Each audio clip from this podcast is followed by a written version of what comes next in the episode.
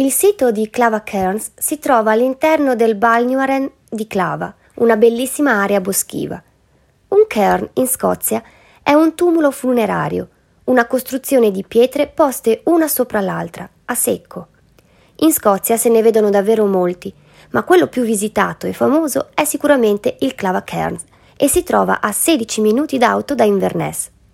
Questi siti risalgono a oltre 10.000 anni fa, quando i primi uomini arrivarono in Scozia e iniziarono ad erigerli in tutta la nazione, usandoli, pare, per scopi religiosi e cerimoniali.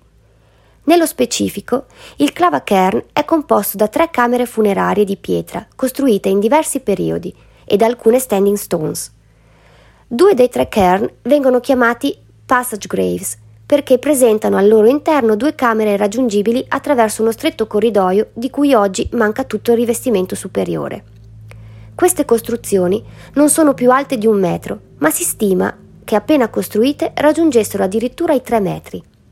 La terza costruzione, quella centrale, appare come un cerchio di pietre accatastate, senza però un corridoio di accesso. Agli occhi più esperti non sfuggirà che le tre costruzioni sono allineate tra loro secondo precisi criteri che, pare, coincidano con le fasi solari e lunari. Una sorta di antichissimo cimitero, dunque, ma solo per personaggi davvero importanti. In ogni cairn, infatti, potevano essere sepolte una o massimo due persone, lasciando quindi intendere che si trattasse di sepoltura VIP. Nel cairn, che sorge accanto al parcheggio, si possono notare degli interessanti segni intagliati nella roccia. Vengono detti cap marks e pare ritraggono stelle e costellazioni.